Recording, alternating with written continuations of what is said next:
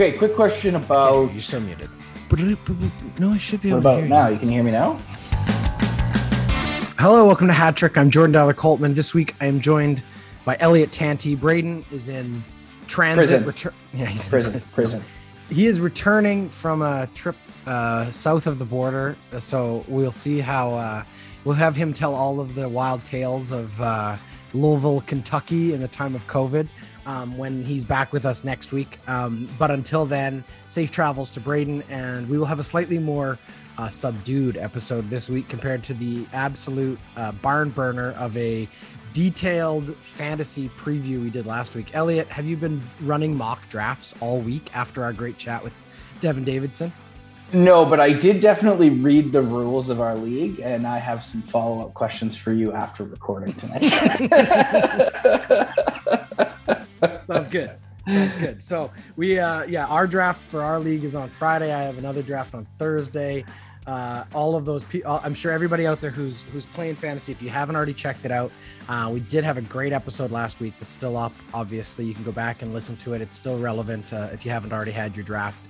Uh, Devin Davidson from Fantasy Hockey Hacks podcast uh, did a great job just laying out, you know, the fundamentals of fantasy, and then he gave us a lot of really good uh, insight into the top players and some some sleepers and all kinds of stuff. Anyway, that's last week. Let's move forward, Elliot, to this week. This is topic one. Okay, the dream is over, Elliot. Uh, we have spoken a few times in the last month or so, uh, mostly at the behest of Braden. Uh, and I think you got pretty involved too, uh, watching the Blue Jays there as they pushed for a wild card spot. It looked like um, they had done everything they possibly could coming uh, into September, but then the wheels kind of came off for a couple weeks and they struggled a little bit. And they just, the consistency that was necessary wasn't there. And unfortunately, even though they absolutely pummeled the Orioles tonight, I think it was like 12 to 4 or something, uh, it just wasn't enough. They did their part. They won the games they needed to here at the very end, but uh, Boston and New York both won tonight. So the Blue Jays season officially uh, will end with the regular season. And, uh, Another missed opportunity for a young team that I think is only going to grow from this. But um, you watched some baseball here. Uh, how do you feel now that um, their chances at the playoffs have been have been uh, squandered? well, let's just say I think the uh, Blue Jays have a lot to hang their hats on uh, and, and should be really proud of the way that they finished out the season this year. Uh, you know, we talked about them twice in the lead up to over the summer in the lead up to this space. And both times we're sort of like, oh, this there's a chance here. Oh, you know, uh, but but it would be a long shot. Like they're going to have to really do something special to get there, and they did. They got down to the last game of the season. They were in a must-win. They had to win it, and they needed one of two other teams to lose, and that didn't happen. Um, I agree with you. I, I don't know that I agree with you. It's a lost opportunity. Is it a lost opportunity for them to play an MLB playoff game? Yes, obviously. Like that's, but I think you know the pressure of the last week and a half or so of games uh, was about as close to it as you could probably get in a regular season. These were must-win games. They had to be. Uh, um, they had to be at their best. Um, you know, the, the, the managers were ma- making in-game decisions that were really critical to the outcome of their season. Uh, so there's lots of high pressure in that, bringing people out of the bullpen to try and win games or save games or salvage games, whatever you need to do. Um, you know, they got a lot of really good experience. And for a really young, really exciting team, I think this is outstanding for the Blue Jays. Would I like them to see to see them play in the play-in game? Absolutely. Uh, of course, that would have been better for the for the Blue Jays. That would have been a much happier outcome. It's a better outcome, of course, um, but it's hard to say that this isn't really valuable experience for a team playing in a bunch of must-win games right into the final game of the year. Uh, that's outstanding, and you can't ask for more uh, than that uh, as a as a Blue Jays fan.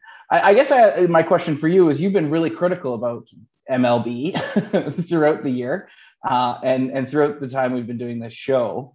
Um, does this revive has this helped to revive the game for you in any way or or where are you at after having you know this blue jays run I mean, look, I think I still stand by my belief that the NBA has edged ahead of Major League Baseball in terms of uh, attention um, in North America, uh, sports media, and just fan in, engagement in general. I think that uh, the last five to ten years, the, especially with the sort of LeBron era of the NBA, we've just seen their stars get a lot more attention and, and become much bigger celebrities, which draws more people to the sport. And also, you know, it's just it's a different cultural experience, I think, than baseball, which is a bit more of um, a traditional sort of American sport that hasn't necessarily evolved as fast as some of the the other sports have in terms of staying relevant culturally. However, I do think that like the Blue Jays have always had a special place in Canada, especially at this time of year before hockey gets started, um, when you know fans of other sports are still hungry for something to watch and, and something to sort of care about. And the Blue Jays have often, you know, made it exciting. But I don't know. I mean, I, does it make it any less or more? I don't know. This feels very on brand for the Blue Jays to give you a little tease and then sort of not be able to f- fulfill that. I mean, they, they've been a franchise for 43 years and they've made eight playoffs. They've won two championships, don't get me wrong, but they've only made the playoffs eight times.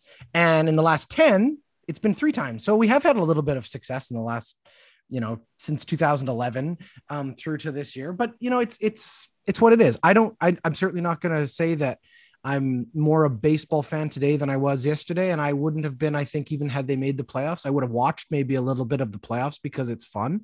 But you know, no, I don't think it grabs me, and it probably doesn't grab a lot of people the same way um, maybe a Raptors run would right now, or even just you know a big storyline in the NBA or the NFL.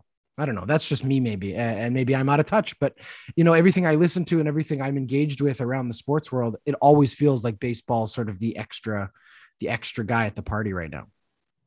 I guess my thing is like I was in just did a bunch of social things in the last two weeks, just kind of out and about, you know, some external outside activities.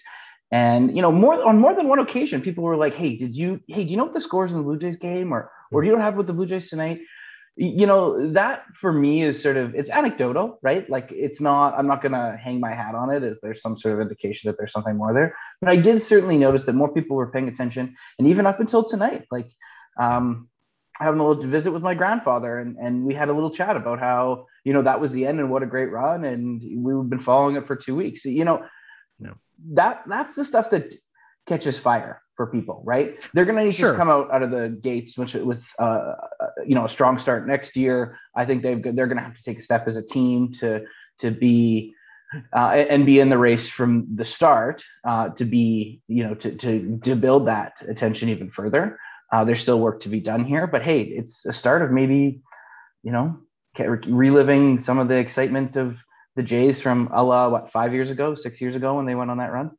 Yeah, and I will give you that. I do think that there's something to be said for the excitement of any team that has a chance of doing something special like that, making a playoffs. And when it gets dramatic, like it has here for them, you know, you are counting games and you're watching the other teams and you start to pay a little bit more attention. That's fair. That would be, I think, the same anywhere. And maybe we don't see it quite the same way in other sports because I mean, what is it like? They play about four or five hundred games. No, they play a lot of a lot of baseball. It's like every day of the summer. There's a baseball game all the time. Yeah. And yet somehow it still comes down to like two or three games, and and that does say something about how exciting, clearly how competitive. Uh, at least the you know the AL East is, but the the the Major League Baseball in general has certainly done a good job I guess capitalizing on the late season drama. They've added the way the wild card structure for the last decade or so, the one game plan. That's exciting.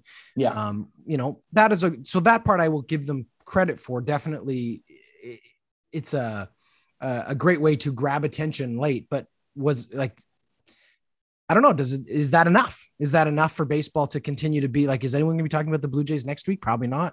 We're not going to care again until spring training. It. I don't know. It's it's one of those things. Like we talk when the NBA season ends. There's NBA talk all summer long. Who's going where?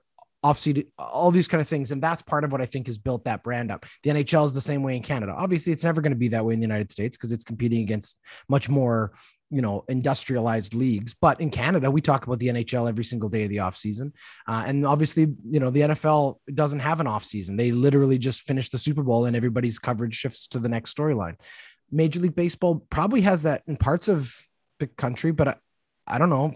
Does it have that relevance in, in this country? It's a good, good question, I guess. But either way, I, I mean, they should be very proud of themselves. As you said, a great, great season for them. And, you know, as a casual fan, yeah, it's exciting. I, I, I, I it caught my attention, um, albeit for only a very short period of time. And, and who knows if they had made the playoffs, maybe they would have had me for a run. All right, that's topic one. Hey, guess what? The Ordinary Podcasting Network has a brand new show. If you're a fan of Hattrick Sports, then I promise you, you are going to enjoy the Backyard Basketball Podcast. Braden Della Coldman, who is one of the hosts of this show here, Hattrick, hosts an amazing basketball show with one of his best friends, Christian Steck. Together, the two of them will break down the NBA, news from around the basketball world, and get you caught up on everything you need to know. It's fun, it's fast, they have great conversation and banter, they love basketball, and you will love the Backyard Basketball Podcast. Subscribe anywhere you get your podcasts, and you can also follow them on Instagram at Backyard Basketball underscore podcast. All right, on to topic two. A little shifting gears here. Uh, we're dealing with a new storyline revolving around COVID. We talked probably two, three weeks ago about uh, whether or not we felt that the leagues, specifically the NHL, uh, and uh, then in the NBA for that matter, the two leagues that are just about to get going. If they're if the, if we're at the point now where we really should just be mandating vaccinations, um, because you have you know every Canadian city that has an NHL team has got a vaccination um, passport plan in place for their arena. Um, should the players not be held to the same standards as the spectators? All that. The latest uh, sort of chapter began to unfold at the beginning of training camp. We learned that one of the Oilers, at the time it was unspecified whom, uh, had refused to get a vaccination. He was the only uh, holdout at that time, although Duncan Keith had waited an incredibly long period of time after first, I think, being reluctant, and so he missed uh, the first two weeks of training camp because he had to quarantine um, because he had, you know, his vaccination had been so recent that it hadn't yet sort of been considered um, effective. Um, and then, of course, some good reporting by many people was able to sort of uncover that the anonymous uh, Edmonton Oiler player was Josh Archibald.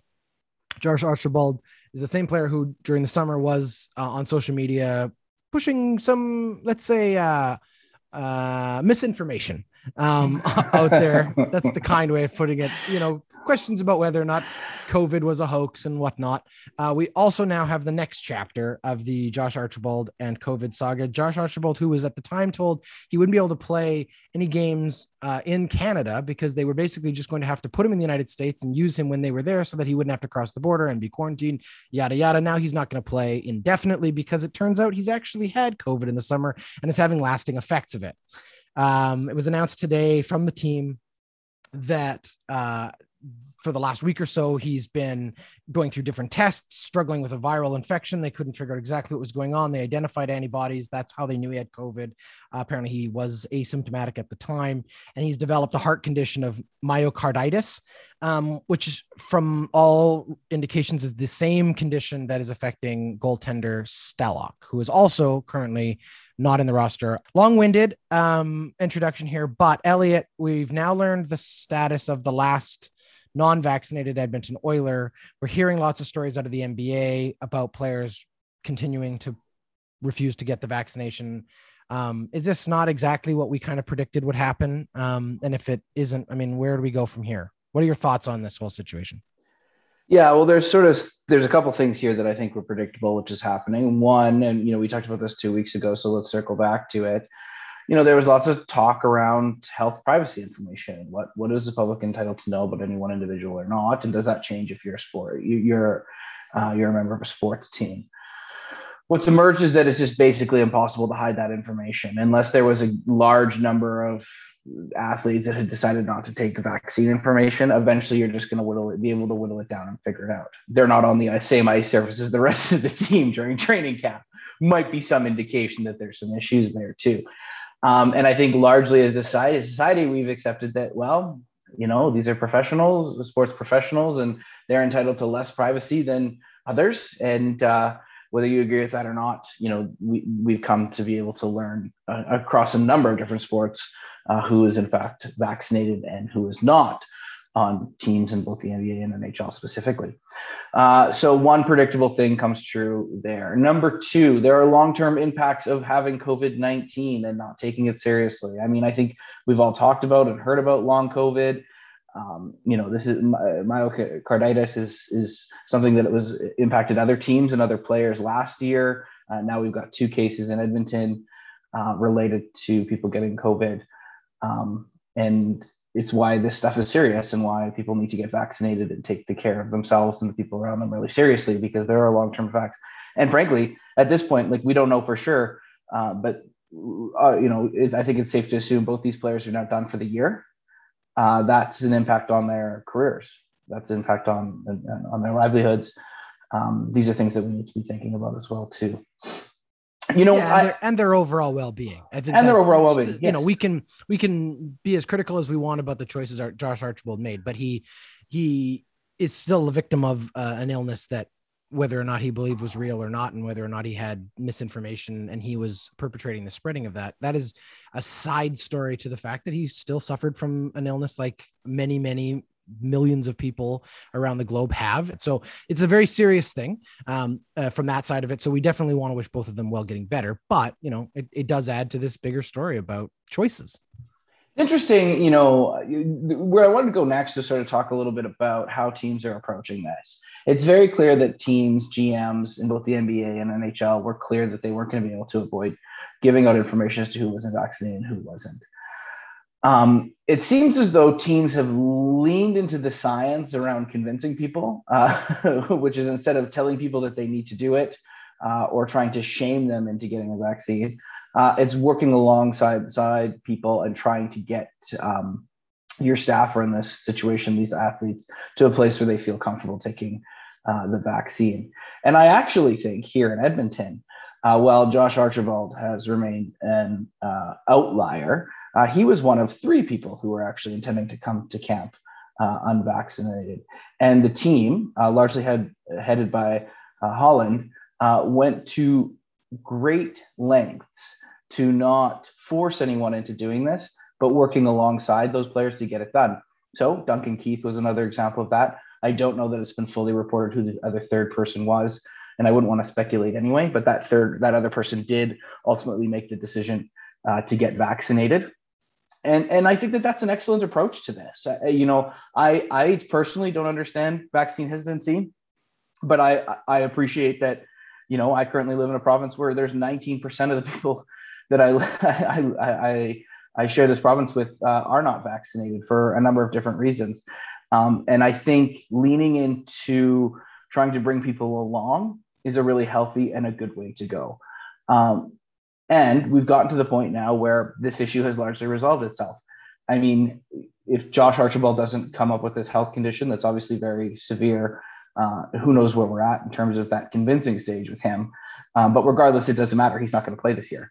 Uh, it seems as though you know the Oilers reportedly were one of the worst situations for the NHL team uh, coming into this year, and have managed a way to address it and get through it.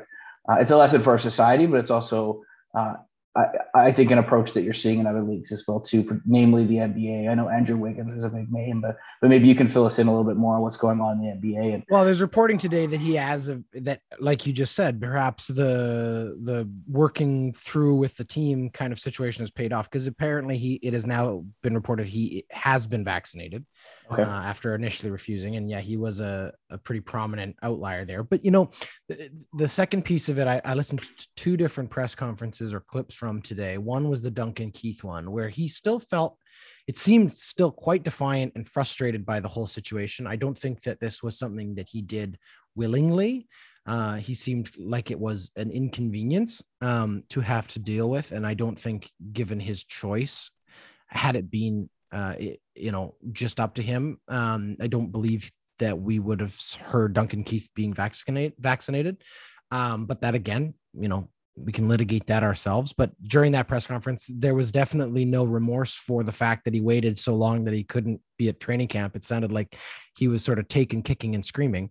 Um, the the other one, interestingly, was Draymond Green, who was a who plays and is a teammate of Wiggins for the Golden State Warriors, who, by all indications, has been vaccinated, but was very um, defensive of Wiggins' position, suggesting that again he didn't feel like um, that the league was in any position to be forcing any player to do anything that they didn't believe in doing um, and he felt like a team shouldn't you know be ostracizing any player and so it's it's kind of becoming this tricky thing i think where you know the the team first mentality that we're so used to uh, has a dark side too, right? It becomes a challenging place where a player can both feel like the team is supportive of them as an individual, but equally perhaps, you know, we get very quickly into a dangerous place where we find ourselves like Jack Eichel in a situation where the team and the player uh, disagree on a medical situation, and if the player only looks at this as a as a as a choice for himself, as opposed to the recognition that I think is important to articulate that the vaccination is not just for you; it is for those around you. Uh, and in you know in this case, as we've seen, you know, COVID affects athletes perhaps in a different way than it's affecting other people. This myo carditis uh, from all indications is the is the result of athletes with um, lingering covid effects working too hard too quickly after being sick and not realizing that they're endangering the muscles around their heart. And as you said it has affected many athletes. Um, i don't know. It's a it, we are i think still in the very early stages of what this whole um, what history will look at in terms of how this whole situation plays out. I find it ironic just sort of to to tie a bow on this, I find it somewhat ironic that the moment that I think for most people in North America that COVID was really a real thing was when the NBA shut down and the NHL shut down, and all of a sudden sports stopped, and then the world stopped. And for so many people, up until that moment, there was this self protective denialism because it was an un, un sort of fathomable thing. None of us could have ever anticipated or predicted how this was going to be. But until that moment, March 10th or March 11th, whatever it was, two years ago, when the when the sports world really was the beginning of of the stop. Uh, it's ironic that we're still here now as we get back to close to normal capacity and close to normal sports, looking like sports again, outside bubbles and back in arenas. Um, that again, it's at the spear tip of the whole COVID uh, conversation. All right, that's topic two. The Ordinary Podcasting Network is excited to announce that we have launched a merch store on our website. The store is full of ordinary swag, including t shirts, hoodies, and hats. You can pick out something awesome and support your favorite podcast today by heading over to ordinarypodcasts.com. All right, topic three. Um, we just wanted to take a moment to pay tribute to two goats tonight who met in a field in New England. Um, uh, it's a weird story. I mean, the return, it was billed as the return, and in many ways, it really was. Tom Brady in his first game back at Gillette Field against Belichick and the Patriots, uh, homecoming of sorts.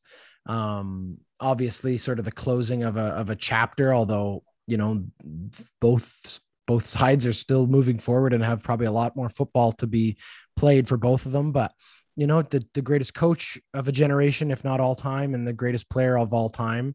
And, you know, the great narrative for over a decade and a half of are they only each as good because they have each other or whatnot? And obviously, I think Brady pretty much put the conversation about whether or not he was just propped up by Belichick to bed last year by going off and winning in his first year with the Buccaneers. But just a, a you know, kind of a cool story and obviously a great kind of made for TV moment that the NFL schedulers designed and constructed knowing exactly what kind of ratings and television it was going to generate all that things you know that's that's the nfl for you but hey it worked. It did exactly what they wanted. Um, brady and his buccaneers came out on top i believe by two points. Um, and uh, a very defensive focused game uh, should surprise no one that Belichick knew exactly how to shut Brady down. He's spent a long time studying him. And but just kind of, you know, like for me, as someone who absolutely despised Brady and the Patriots for so long because it was fun to hate the greatest of all time. Um, you know, like I, I, there's a little part of my heart that's warmed by the idea of a storyline like this. You know, it, it was kind of cool. So we thought we'd take a moment both to just discuss this one, and then uh, each of us will uh, will dig in a little bit on if we have any thoughts on like what what are is there anything that's ever happened kind of like this? Is there a coming back, a return of sorts? um, of this scale. So, first, Elliot, what were your thoughts tonight? Did you watch the game? Did you have any thoughts on the whole Brady's return? Uh, no, I didn't watch the game, uh, but was certainly aware of everything going on. Uh, it'd be difficult not to. Uh, interesting fact for you over 500 press credentials were issued for this game today, uh, which is just astounding to me that you had that many to meet. That just speaks to uh, just what this means from like a, well, and I'm sure many of those are international, uh, like a, a sporting sort of event. Uh, and like you said, the NFL did a hell of a job. They put it in, you know, what's typically kind of a boring, you know, what are we, week four? Uh, teams are starting to send themselves out, but it's still early in the season. Uh, you know, sometimes that Sunday nighter may not get the same attention. So hey, let's put this let's put this game on the Sunday night and uh, make it the national game and, and make a show of it. And and they did, and and and and I think rightfully so. I mean, this is um, this is obviously the greatest quarterback of all time. Um, you know, being playing against his former coach, who is, you know, some would argue the greatest coach, NFL coach of all time, um, and who formerly made up the greatest QB coach duo of all time, like, and and will be known as such for a very, very, very long time. Uh, very difficult to to to imagine another relationship uh, emerging like this in the next 20 yeah. years even. Um, so you know i think in terms of uh, was it worth the hoopla that was generated about it? I mean it's kind of, it's always hard to say yes given just how much money and effort and time goes into these things. Uh, but heck it was something that was worth viewing and the nfl made it worth viewing. Um, and and good for them. I think it's it's they know what's they know what sells in their league and and there's proof to that. Um, and of course, yeah, Belichick held Brady to less. He was like 51% in terms of completion rate. Like, when's the last time you heard that? I don't think he had a passing TD, uh, which again, interesting. Still managed to win as the greatest of all time always seems to do. Um, but you certainly got to see, you know, these are two guys that are fighting against each other. I mean, they won really somewhat well. in spite of him, though. He didn't throw a touchdown. They won one one rushing touchdown and a, a whole bunch of kicks. But you're right. His teams seem to always find a way to pull it out yeah. in those big moments. That is true.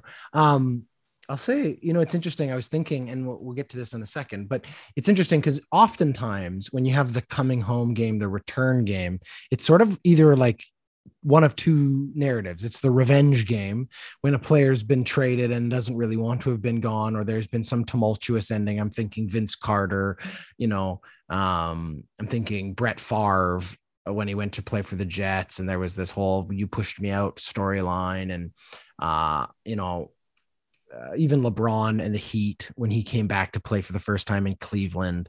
You know, um, there's definitely a tradition of these kind of games where you have uh, an iconic player who leaves a team and then ends up playing back there and you know is often showered in boos every single time he touches the puck or every single time he touches the, the ball or whatever um because usually when a big player like this leaves, it isn't on great terms.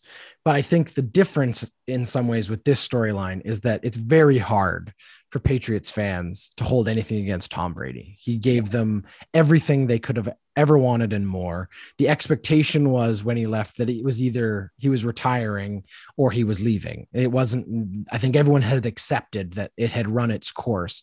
And there's five banners hanging in the rafters of the, the Gillette stadium or field or whatever the hell it is because of Tom Brady, right? And because of his relationship with that organization. So there's nothing but I think love that's there for him. You know, I listen often to the Bill Simmons podcast. He's the biggest Boston homer you'll ever meet. And, you know, yeah. the guy can't help but root for the Buccaneers now because he loves the guy. It's the same feeling I think Edmonton Oilers fans will always have had about Gretzky. It's like this guy was taken from us, but boy, oh boy, weren't we lucky to have him? Well, we did. You know what I mean? They were angry at Pocklington more than they were angry at. So let's move on to what we were just going to do, which was our storylines. I'll go first because I just teed mine up. The Gretzky homecoming, I think, is interesting because there's a couple parts to it. Obviously, the first time he came home was special. Uh, it was hard. You know, he was taken from this city. The city felt robbed, um, felt like Pocklington had sold them out. And, and you can argue he did. Um, however, I don't again think that there was very much ill feeling towards Gretzky at the time. No one really blamed Gretzky. Um, and whether or not he was comfortable leaving or not. Um, which another story we can litigate later. Uh, you know, the tears and all of the the drama and storyline around it made him the sympathetic character, which was great.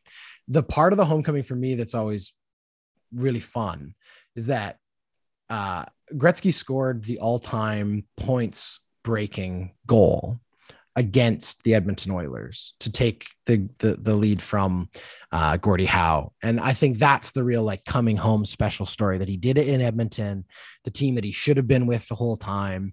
Um, he did it uh, through a defenseman who was one of his best friends in Kevin Lowe, who had been on him like like shit on Velcro the whole night long, and somehow for one split second had given him just an inch of space, and he scored a great goal.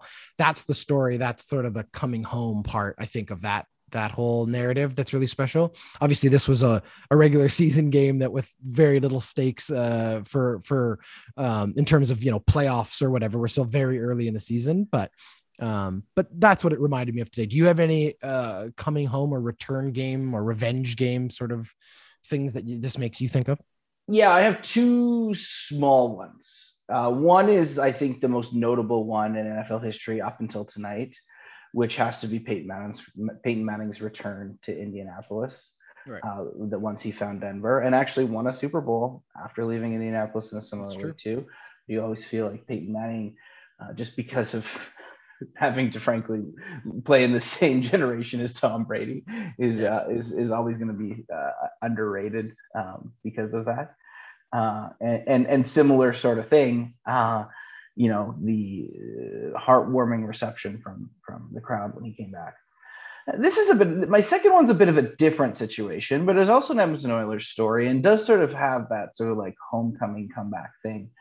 Mm-hmm. And it mm-hmm. wasn't after Ryan Smyth left. It wasn't his first game back uh, in a different, if it in a different um, jersey, but it was his second stint back in Edmonton after he came back to finish his mm. career in Edmonton. In those last, uh, I think he played what two years. Um, and yeah, I, I'm very fortunate. I got to watch his last game in Edmonton too when he was chasing the record for the most power play points as Edmonton Oiler, and. Uh, and I always felt um, there was I, th- I always felt it was sort of sad the way that Ryan Smyth left. It had you know, he wasn't the caliber of player that Wayne Gretzky was, but um, it was one of those things where they always thought the deal was going to get done until the deal didn't get done and he was gone. Um, and it felt a little bit heartbroken as Edmonton Oiler. So to him to come back and get to finish out his career in, in a meaningful way, um, with Edmonton, I always thought was a really nice homecoming story. It wasn't an individual game; it was sort of like a homecoming to Edmonton to finish his career. That I was uh, had similar vibes, I think, but different. You know? Yeah, uh, yeah, totally. And I think that that's a fun part of that. You know, that's similar to the LeBron writing the letter and coming home uh, to Cleveland sort of storyline, and that's you know that's definitely definitely one of those um yeah one of those sort of full circle moments but uh, yeah i think that it's a special night for tom brady uh, a, a, closure of sorts um from for the fans in, in new england and uh we'll see we'll see if we get any more drama later on uh if they ever meet in the playoffs or something it would be a lot more uh dramatic. Um but uh alas uh that's unlikely at this point. We shall leave it there. Elliot thank you. It was a fun one just the two of us no. Okay. Have a great rest of your weekend. Uh, was that by design? Very clever boy. Um, have a great rest of your weekend. Thanks everybody for listening to us, joining us as always. You can follow us on Instagram, Twitter, and Facebook. And if you haven't yet, go ahead onto our website, ordinarypodcast.com. Check out the merch store. Um, we got lots of fun stuff up there. We will be back next week. Hopefully, Braden makes it back across the border safely. And if he does, then we will be able to get his thoughts on everything uh, that comes up in the upcoming week. Have a great one. Next week is Thanksgiving. We will have a show, hopefully. If not, uh, we'll see you in two weeks. Take care. Hatrick is a member of the Ordinary Podcasting Network. It's produced every week by Jordan Dowler Coltman and Braden Dowler Coltman. You can follow us on Instagram, Twitter, and Facebook. Thanks for listening.